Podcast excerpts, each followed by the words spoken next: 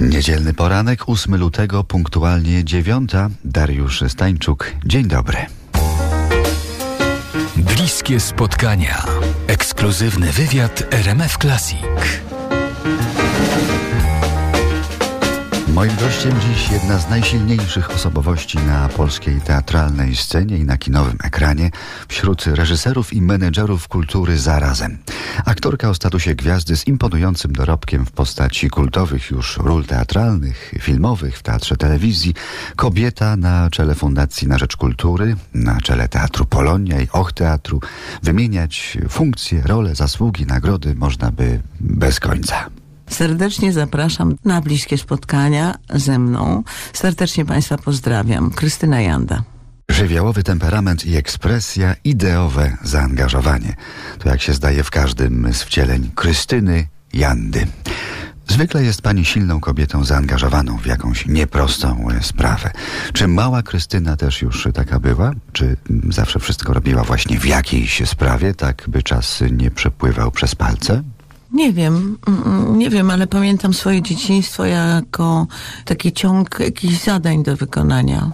Nie pamiętam, żebym się ani nudziła, ani mm, bezczynnie spędzała czas. Zawsze to było towarzystwo dorosłych, bo ja byłam dzieckiem, które się wychowywało w takim domu, w którym byli dorośli, nie było dzieci. Mm, mieli dla mnie wszyscy dużo czasu. Pracowali tylko mężczyźni w tej rodzinie. W związku z tym hmm. wszystkie te i babcia i moje ciotki zajmowały się mną, to znaczy organizowały mi czas, ale nie pamiętam w ogóle takich jakby przerw między tymi różnymi poznaniami, książkami, spacerami, jakimiś opowieściami, jakimiś hmm. rodzinnymi spotkaniami i cały czas jakby to było też związane z jakąś twórczością, jeśli można nazwać twórczość szyciem dla lalek. No pewnie, że można.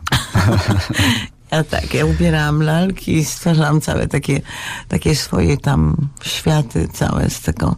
Lepiłam garnki, malowałam coś, no, jakieś takie coś pisałam. Zawsze taka była. No dlaczego o tym mówię? Bo gdzieś mi, mi wpadło, że pani właśnie od małego tak wszystko robi po coś, że jak spacer po lesie z dziadkiem, to po tym spacerze dowiadywała się pani, gdzie jest bunkier, tak?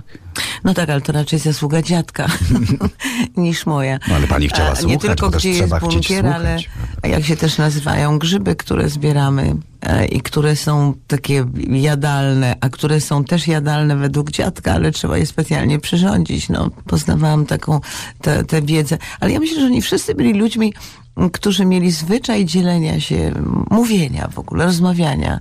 Że to był taki świat, w którym ludzie nie milczeli. Teraz ja mam uczucie, że żyjemy w takim świecie, gdzie wszyscy milczą. Spacery po lesie koło domu w Starachowicach, rozmowy, ale i lektury już we wczesnym dzieciństwie grały dużą rolę. To była najważniejsza rozrywka i coś więcej zarazem, jakiś wewnętrzny przymus czytania. Mała księżniczka Berneta wśród pierwszych ważnych lektur Krystyny Jandy. Wracamy za chwilę, a rozrywka dla nas wszystkich teraz entertainer. I z tego filmu temat Scotta Joplina.